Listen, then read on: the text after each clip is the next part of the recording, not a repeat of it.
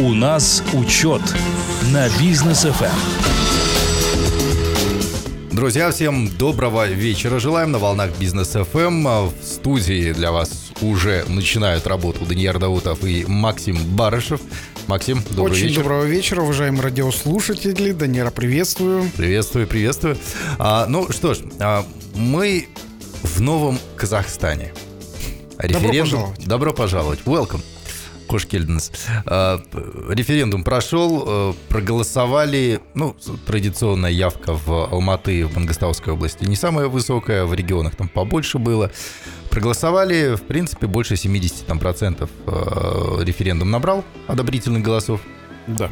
Можно спокойно с правой ноги вступать в новый Казахстан. И сейчас мы вас будем в очередной раз удивлять, что же нам готовят, какие изменения в законодательстве и что будет завтра обсуждаться у нас в парламенте. Вот что за изменения у нас в ЖАНА Казахстане? А, так вот, что обсуждается? Обсуждается а, повышение ставки налога. Так. А, расскажу ну, исторически. У нас в Казахстане есть налоги, а, налоги на, а, на, ну, на- на доход. 20% на доход платится по налогу корпоративный подоходный налог. И сейчас в настоящий момент действует ставка налога 5%. Это индивидуальный подоходный налог. Если предприятие э, владеет меньше трех лет, и хочет человек, э, учредитель, э, вывести э, свою чистую прибыль после уже оплаты корпоративного подоходного налога.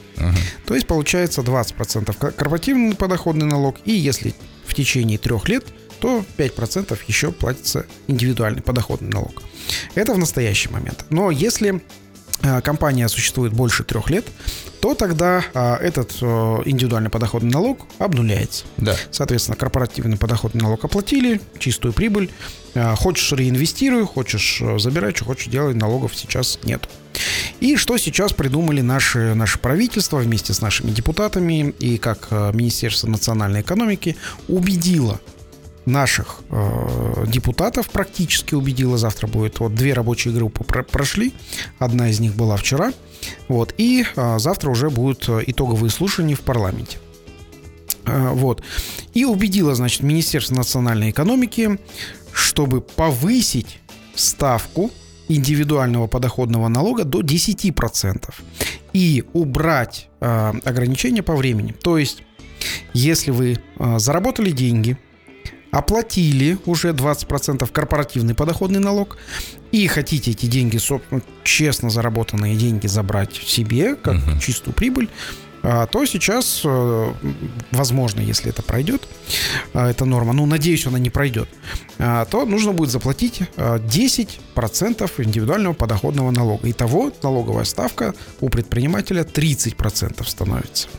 Ну, надеюсь, что тоже не станет такая а, ставка. Но это прям много.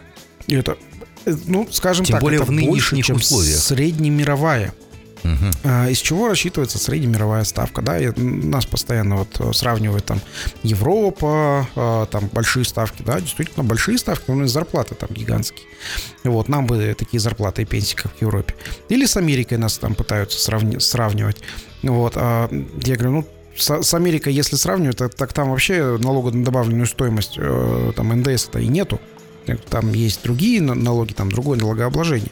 И если сравнивать с Соединенными Штатами Америки а, Казахстан, то скажу так, что если предприятие готово инвестировать в США, готово там начать зарабатывать, то и не только делают там налоги.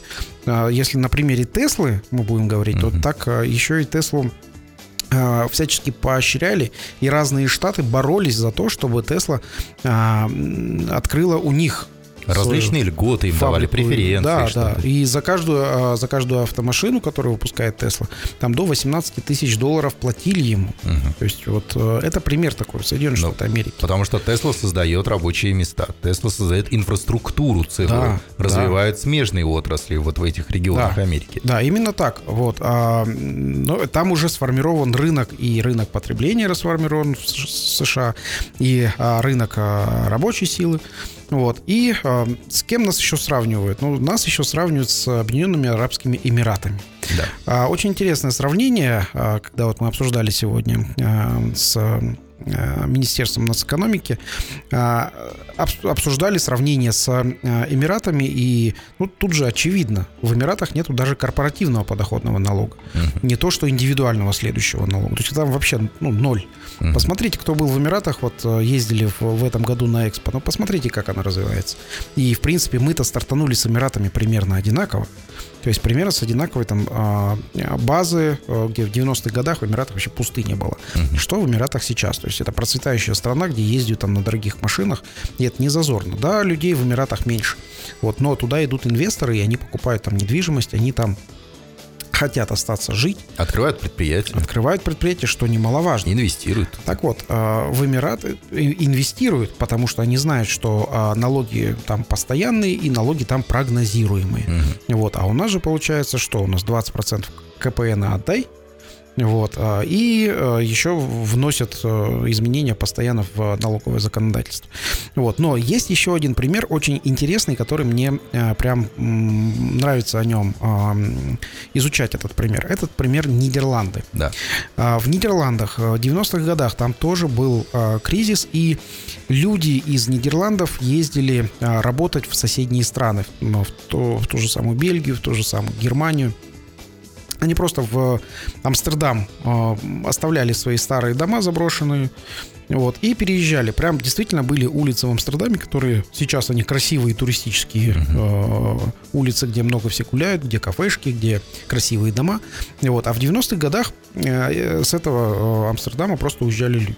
Так вот, что же э, сделали в Амстердаме, в э, Нидерландах?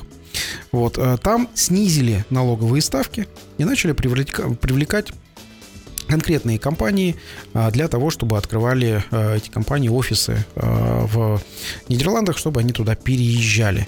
Вот. Это компании логистические, это компании, которые занимаются купли, купли-продажи, для которых важно наличие морского пути, и важно минимальные налоги. То есть там, в принципе, морской путь у Европы там э, ну, практически у всех он есть. И э, в этом отношении, собственно, Нидерланды не, не лучшая была локация для э, захода кораблей. Но э, за счет того, что там э, были снижены налоги угу. по, по многим отраслям экономики, туда были релацированы, то есть переехали офисы крупных компаний. Туда, где приезжают офисы крупных компаний, там же постоянно начинается набор сотрудников.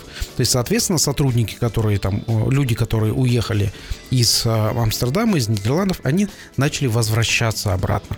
Вот. И дальше началась развиваться экономика. Так вот, пример для нашей, нашего Министерства национальной экономики именно такая налоговая политика должна быть. То есть налоги должны быть минимальны. И тогда, когда у нас государство будет развито, когда у нас будет в достатке наши граждане нашей страны, тогда можно вводить какие-то налоги, которые ограничивают рост. Потому что ну, нету налоги, налогов, э, которые поддерживают рост. Таких налогов просто не бывает. Не вот. да. да, ну и э, пример еще приведу, э, который тоже часто, часто привяжу. Э, у нас э, компании, которые э, отправляют несырьевые товары на экспорт, всего 546. Да. Вот. В то же время, когда э, компании, которые завозят в Казахстан товары, таких больше 16 тысяч. То есть вот... Э, Разница на лицо. Собственно, да, вот, вот эта вот налоговая политика, э, которая сейчас существует, вот она, значит, вырастила за все 30 лет независимости 546 компаний-экспортеров.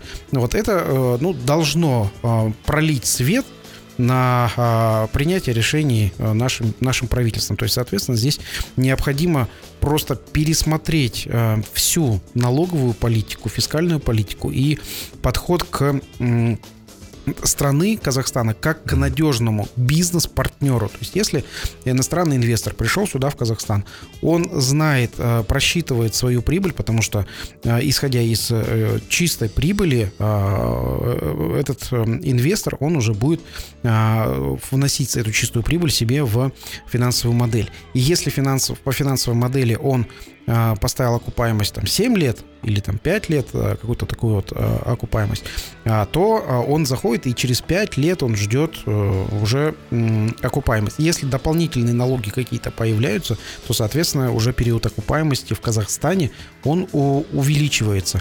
И Казахстан, ну, скажу так, что э, конкурентов даже в нашем регионе у Казахстана достаточно.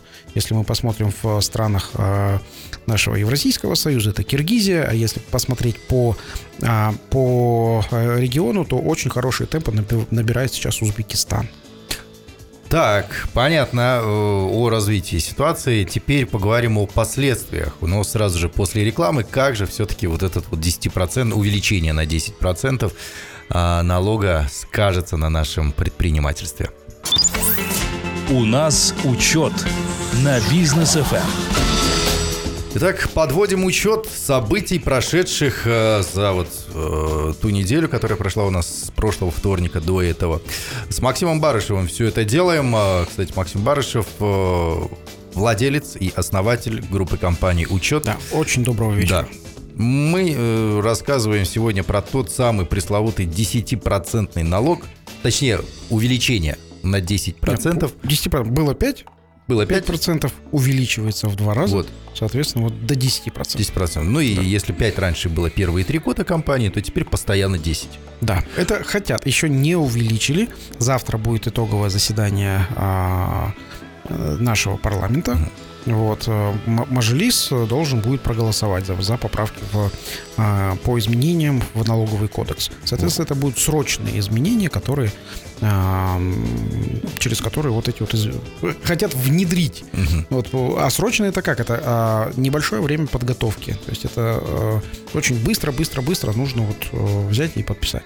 Так, вот предприниматели, э, предприним- они вечно что-то предпринимают.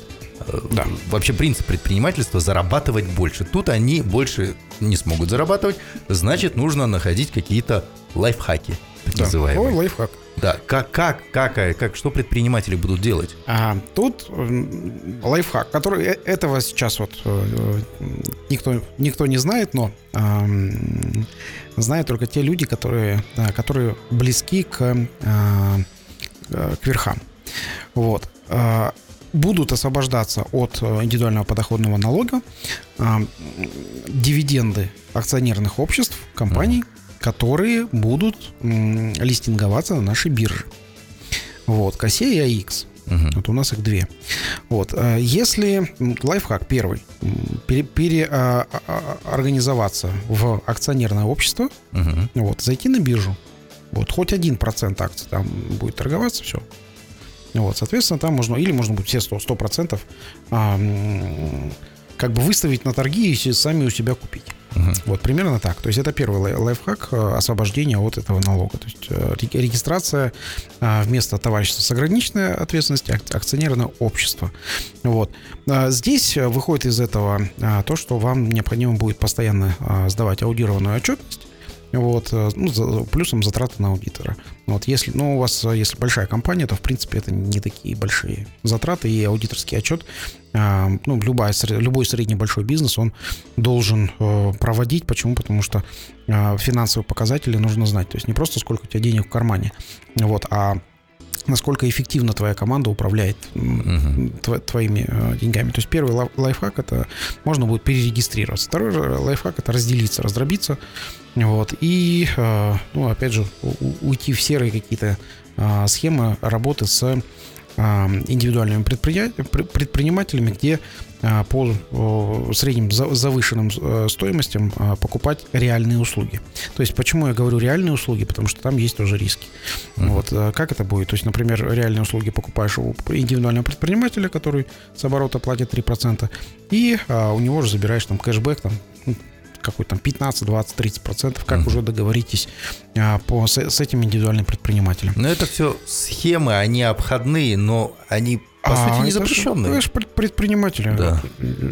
Тут а, кэшбэк, который дает э, индивидуальный предприниматель, ну, это может быть там рассчитано, ну, как маркетинговые услуги, то есть э, какие-то неофи- неофициальные, неформальные. Может быть, может быть.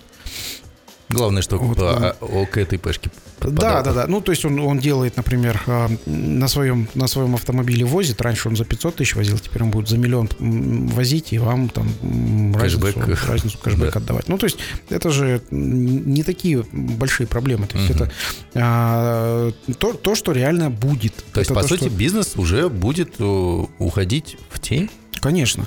Вот. И а, то, что мы а, сможем наблюдать там, в, э, если этот закон примется, а, то будут открываться зарубежные компании, и из-за рубежа будут или покупаться там какое-то сырье, или оказываться какие-то некие услуги, вот, по программированию, по что угодно может оказываться где-то из-за границы, там, а, скажем, из страны, где а, для программистов а, более льготные условия. Ну, вот я знаю, что в, более, ну, такие ль- льготные условия для программистов сейчас в Ташке, ну, в, в этом а, Узбекистане. Узбекистане. Да, то есть там целый хаб открылся. Вот, соответственно, там можно будет э, делать так и или же даже перевести туда людей, реально программистов, вот, и а, уже сделать отдельную компанию, куда можно будет за а, этих программистов платить.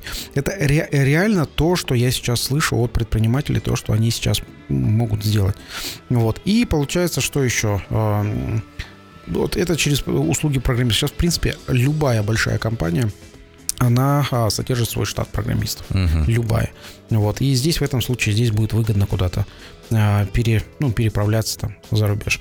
Вот. Ну и четвертый вариант, а, который такой более, более интересный и локальный, это использовать специальные экономические зоны, в том числе там Астана, Астана Хаб, какие-то вот такие вот зоны.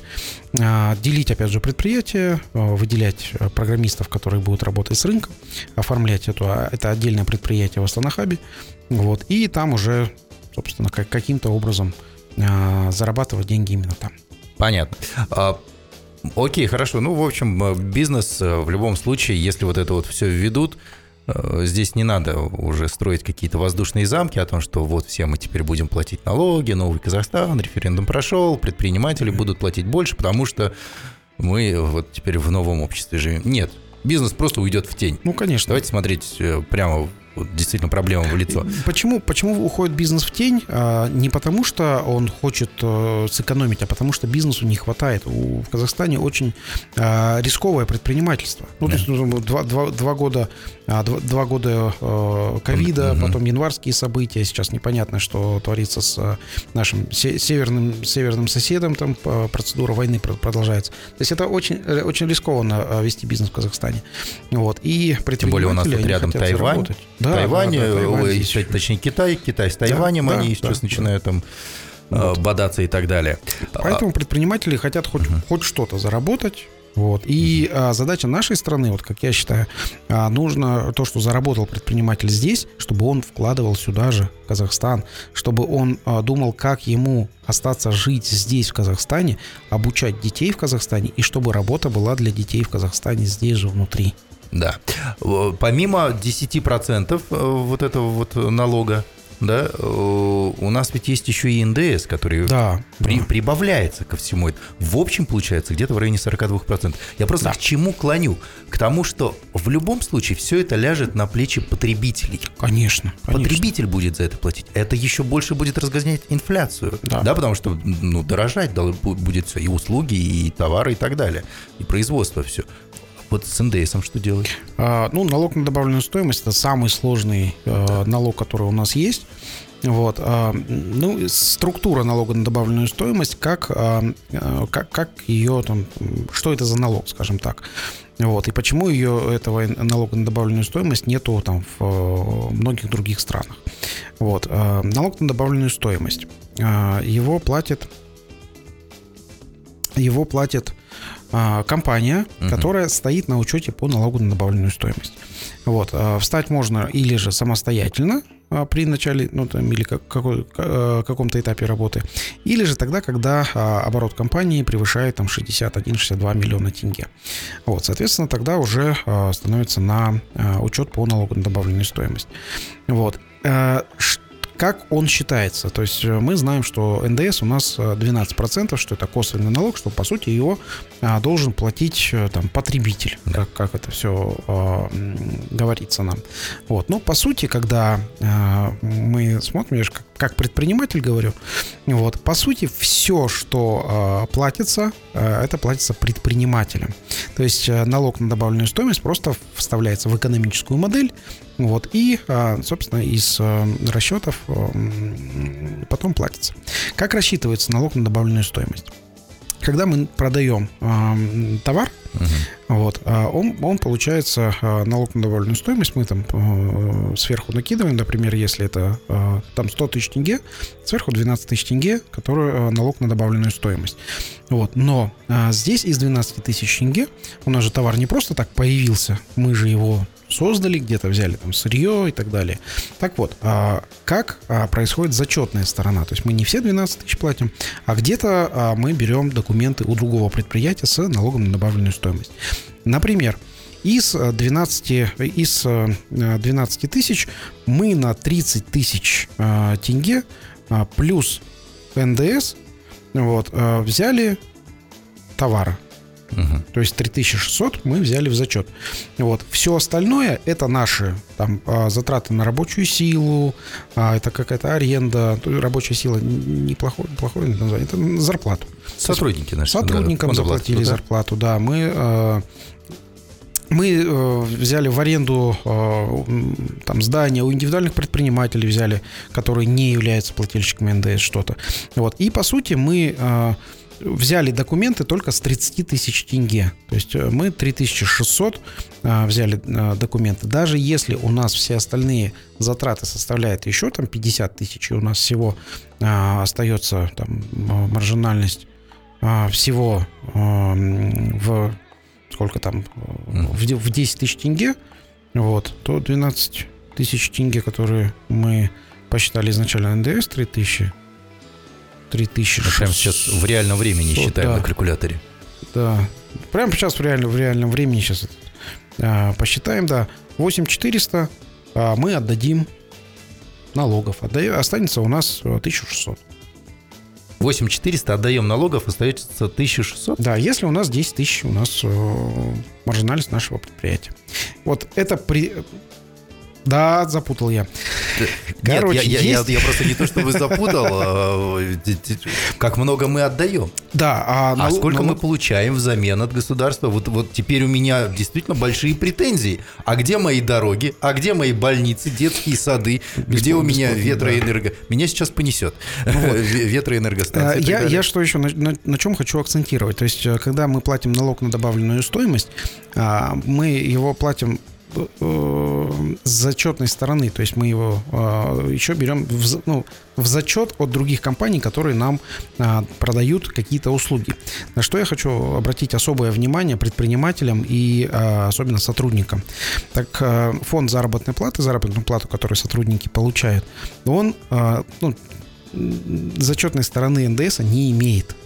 А, ну, Соответственно, когда вы получаете заработную плату, имейте в виду, что э, здесь еще э, ваш работодатель, он еще сверху а, платит налог на добавленную стоимость, которую, а, которую ну, так как нету зачетной стороны, поэтому он еще пла- платит сверху. Вот мы как-то проводили эфир, и... А, по- по в- налогам. Да, по налогам мы выяснили, что 70, по-моему, 74% вот, э, из э, за- заработной платы сотрудников это составляет на- налоги. Вот, вот примерно налоги, там то, что мы ездим на машинах, э, акцизы на топливо, акцизы Да, на табак, да, алкоголь, да, там да, еще да. мы прям все посчитали, все в купе сделали, больше 70%, под 80 там было процентов, обратно в государство возвращается. Да, да. Примерно так.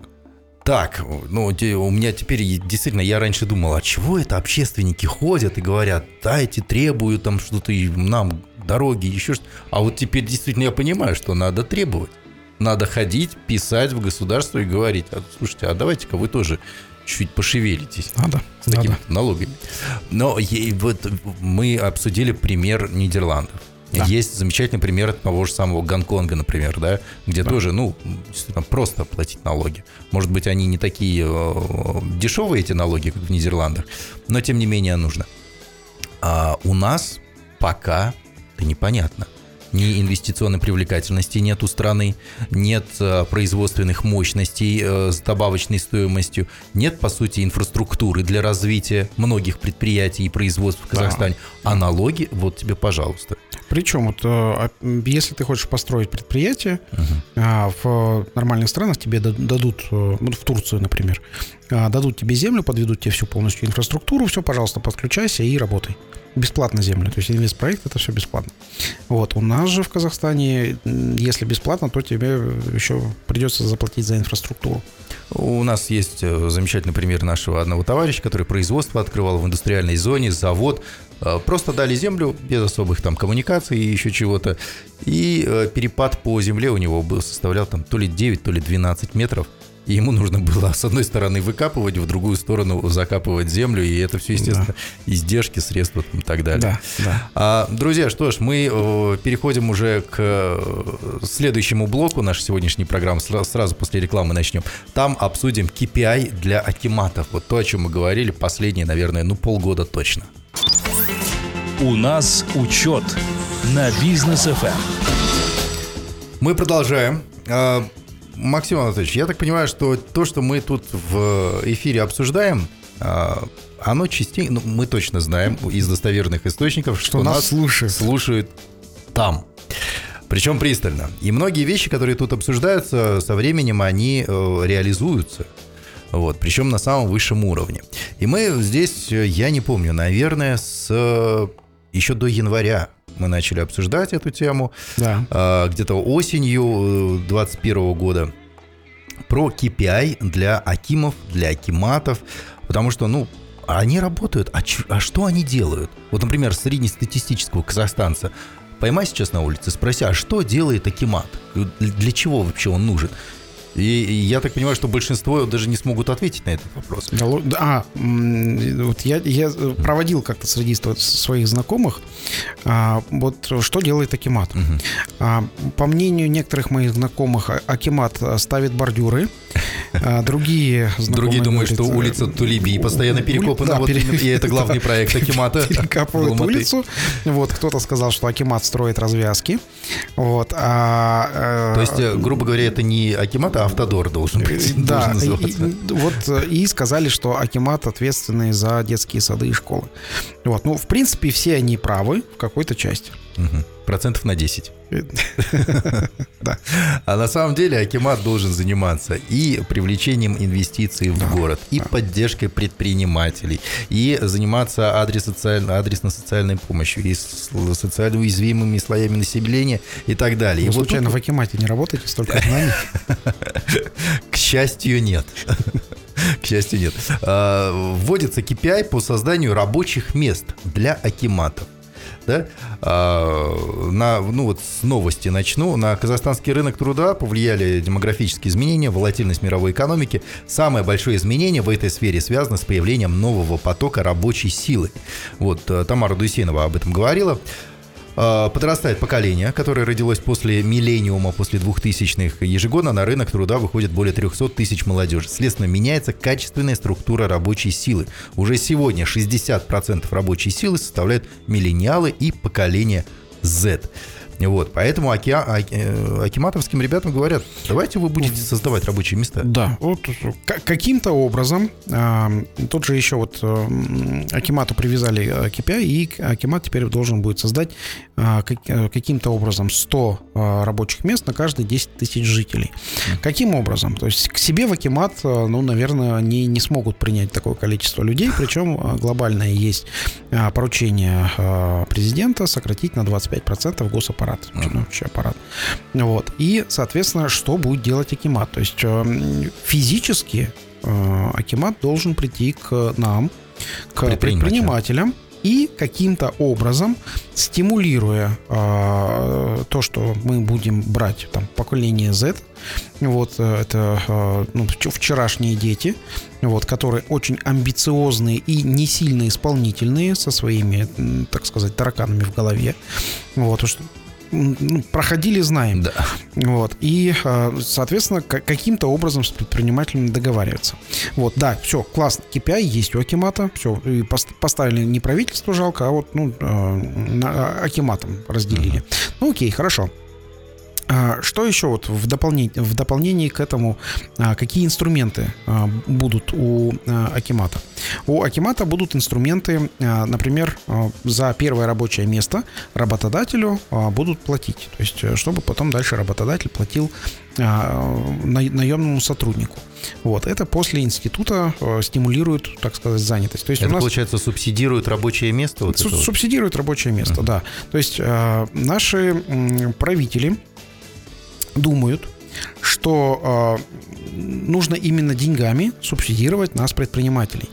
А, тоже хочу сказать, уважаемые, уважаемые люди, принимающие решения, а, нас, предпринимателей, а, нужно снабжать качественными кадрами, которые желают построить карьеру и которые желают развиваться.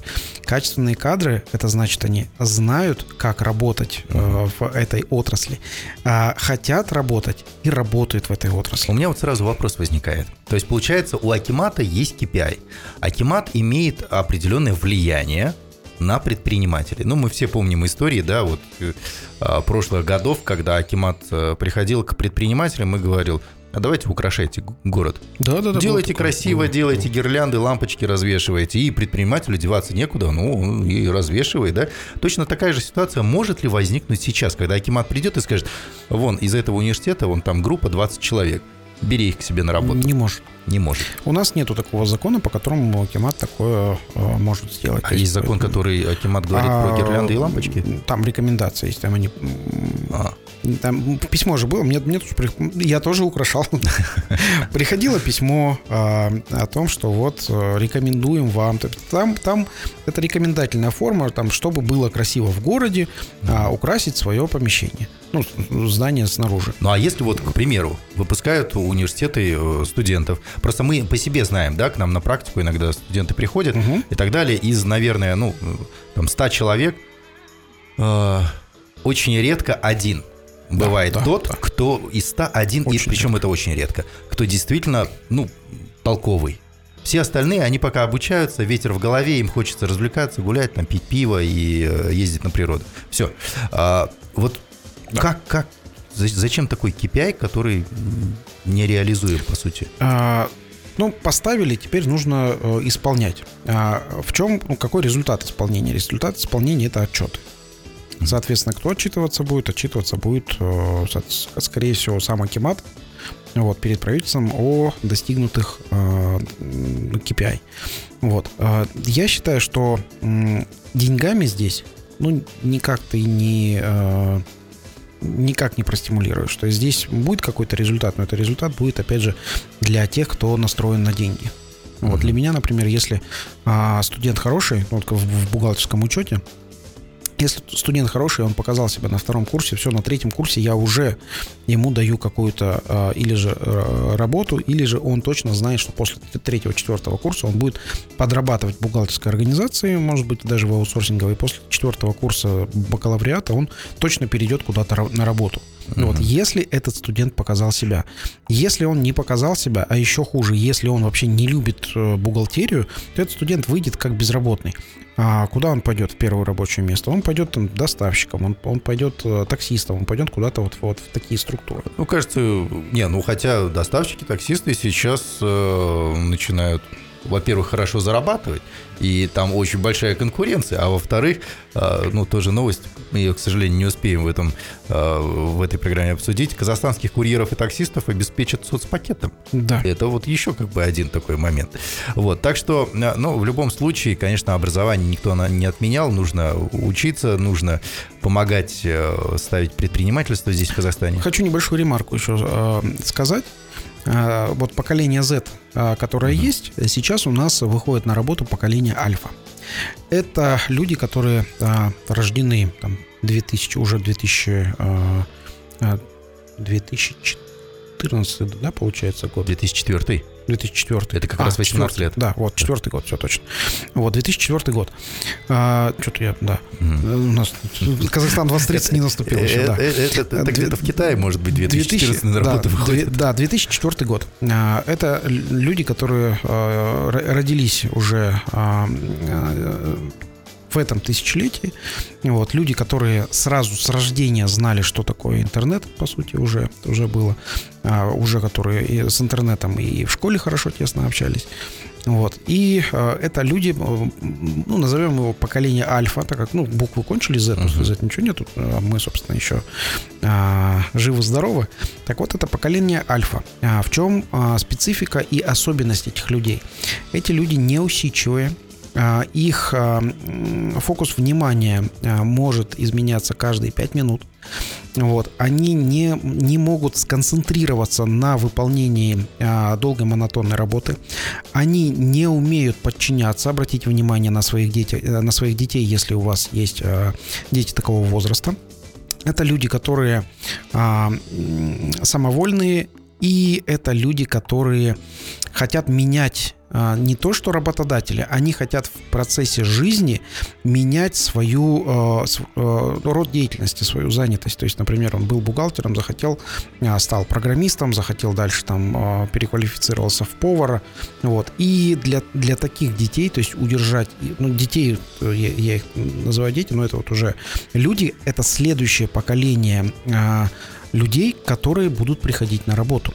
И я вам скажу, что если сейчас удержать в течение года человека на своем одном рабочем месте уже сложно, то следующее поколение молодых людей, а, там это, вот я его э, думаю назвать, это поколение фрилансеров. То есть это люди, которые а, работают в свободное от э, жизни время. То есть если у них а, кончились, скажем, деньги, они пошли как-то подработали. Это там дизайнеры, СММщики, это а, как м- мобилографы, вот те же самые, которые Такие сейчас там хиппи куча. 21 века. Да, то есть э, у них э, пока есть деньги, они будут тусоваться. Если деньги кончились, они пошли, нашли себе работу там на, допустим, неделю, за неделю а, что-то сделали, все, им хорошо. И а, что еще важно, они хорошо хотят получать деньги. То есть Да. очень а, большие деньги за краткосрочную быструю работу. Вот. Это то, что нас ждет в ближайшие пять лет. Так, автоматизация. Нужно автоматизировать рутинные процессы. Чтобы, чтобы Да, вообще от что- людей не зависеть. Что вообще от людей не зависит, да, роботизировать, автоматизировать и так далее. Мы переходим к следующей рубрике, друзья. У нас лайфхак от Максима Барышева сразу после короткой паузы. Лайфхак от Максима Барышева. Так, и э, лайфхак теперь мы э, обсудим. А, Сегодня тема у нас в каких условиях компании из одной отрасли должны партнериться, а в каких конкурировать. То есть, а, когда надо дружить, а когда воевать в компаниях. Максим. А, да, сегодня те- тема такого лайфхака. А, есть у нас конкуренция. А, Что значит конкуренция? Конкуренция это а, когда на одном же на, на одном и том же рынке а, продают примерно схожий продукт. Вот. И вот исходя из этого понятия, конкуренты начинают воевать. Вот. Ну, мы все знаем там Pepsi-Cola, Coca-Cola, там а, BMW. Мерседес, BMW, да. И по сути бою- воюют бренды. Воюют бренды. Но а, самое интересное, то, что когда воюют бренды, а, люди, а, особенно руководители этих брендов, они постоянно встречаются на, а, на мероприятиях, ну там как это, на тоях. Да. Вот. И а, они вполне себе нормально, адекватно общаются. Вот, то есть а, конкуренция это а, маркетинговые бюджеты. И сейчас вот э, вам хочу э, сказать про один пример хороший такой э, хорошего слияния, который получился вместо конкуренции, получилось партнерство. Это два сервиса по такси, это Uber и это Яндекс. Когда заходил Ю- Uber в страны СНГ, он прям активно маркетингово просто заливал. Вот, и занял определенную долю рынка. И доля рынка была довольно-таки неплохая. Вот. а Там же примерно в это же время появился Яндекс, а, который а, начал развиваться в, сначала ну, по, по России в основном. Так как рынок СНГ был понятен как сначала Россия, потом все остальное, вот, то была договоренность между Юбером и Яндексом а, то, что, о том, что а, Юбер будет присутствовать а, в России, но совместно с Яндексом. И это удобная такая коллаборация. Чем она эффективна? А, Она эффективна тем, что а, не тратится маркетинговый бюджет Юбера, а, не, а, не устраивается какая-то войнушка и а, друг с другом не соревнуется, кто в итоге больше заплатит таксистам, кто меньше возьмет у человека, у пассажира. Вот. Они в итоге договорились и говорят, вот смотрите, там такой маркетинговый бюджет, так, вот, вот такая маржинальность, такая накрутка. Вот. И в итоге э, сделали э, слияние вот этих двух сервисов в один. Соответственно, здесь, если э, есть э, Uber, то э, можно приехать из-за границы и использовать э, Uber тот же самый. Вот. Если э, э, Яндекс, то, собственно, здесь, где есть Яндекс, можно ездить на Яндексе. Вот. Это пример того, как а, два конкурента, это два таких самых э, злых конкурента на рынке, за- завоевали на двоих а, практически там больше 80% рынка, в итоге договорились, сели договорились, и остался один бренд. Э, В случае с э, Россией и Казахстаном это а, бренд остался Яндекс. Но Юбер появляется, когда появляется какой-то следующий конкурент с большими деньгами, он начинает выходить. Вот, тогда обратите внимание, что а, появляется Юбер, на машинах написано. Вот. Для чего? Для того, чтобы не зашел а, кто-то третий. То есть они, получается, не стали делить оставшиеся два кусочка пиццы, да, они просто свою испекли пиццу Да. и постоянно ее пекут. Да, они договорились. И всегда сытые. И да, и всегда сытые, и э, на этом уровне. Вот. А какой еще хочу лай- лайфхак сделать для тех, у кого а, ресторанный бизнес? Я, а, ну, также у меня был и суши-бар был, и ночной клуб у меня был. Вот. И а, по моим наблюдениям я хочу сказать так, что там, где а, рядом находится а, 5, 7, там, 10 ресторанов а, на одной улице, вроде бы они все конкуренты. Вроде бы это плохо, они а, друг у друга м, забирают трафик. Но в ресторанном бизнесе работает все совершенно по-другому. Если у вас есть несколько а, ресторанов а, в примерно одном месте, а, то а, там так или иначе начинает формироваться трафик. Так или иначе приходят люди а, в, а, в эти рестораны. И а, в этом случае, а, в случае ресторанного бизнеса, там, где локация супер важна, а, там каждый э, соседний ресторан, он усиливает друг друга. Да. Вот. И там, где много хороших ресторанов, а, люди ставят себе а, точку сходить туда обязательно. Там бывает даже несколько раз в день, когда ну, там позавтракали в одном ресторане, скажем, поужинали там в другом ресторане. И именно вот э, как с точки зрения лайфхака, если у кого-то есть а, свободные там несколько помещений, лучше не сдавайте одному большому ресторану, вот, а разделите и сдайте их э, трем разных брендам, э, трех разных а, ресторанов. Направлений, кухонь, там, грузинская, Да. я не знаю, восточноевропейская какая-нибудь и японская. Да, именно так. Вот. И везде находите а, где-то точки соприкосновения, даже если это ваш какой-то самый большой там а, конкурент, а, всегда смотрите на особенность и возможность. То есть э, что-то, что вам поможет эм, вести какое-то или общее дело, или же на стыке а, конкуренции и каких-то новых технологий. Вот. Ну и как а, предприниматель хочу посоветовать так, а, чтобы вы не останавливались на чем-то одном, на каком-то одном бизнесе. Вот, открывайте несколько бизнесов, так будет более устойчиво. Например, в момент пандемии у тех людей, у кого были, опять же, системы общепита, Многие, а, к сожалению, закрылись. А у тех, у кого были а, общепит и СТО, скажем, Мгм. есть, вот я знаю таких людей, вот СТО вытянуло и позволило сократить, э, сохранить а, общепит. Так что, друзья, больше дружите, меньше э, воюйте, конкурируйте, тем более в современных реалиях это действительно слова имеют много значений. А, Спасибо большое, Максим. До встречи на следующей неделе. До встречи, всем отличного вечера, хорошей дороги домой. Пока.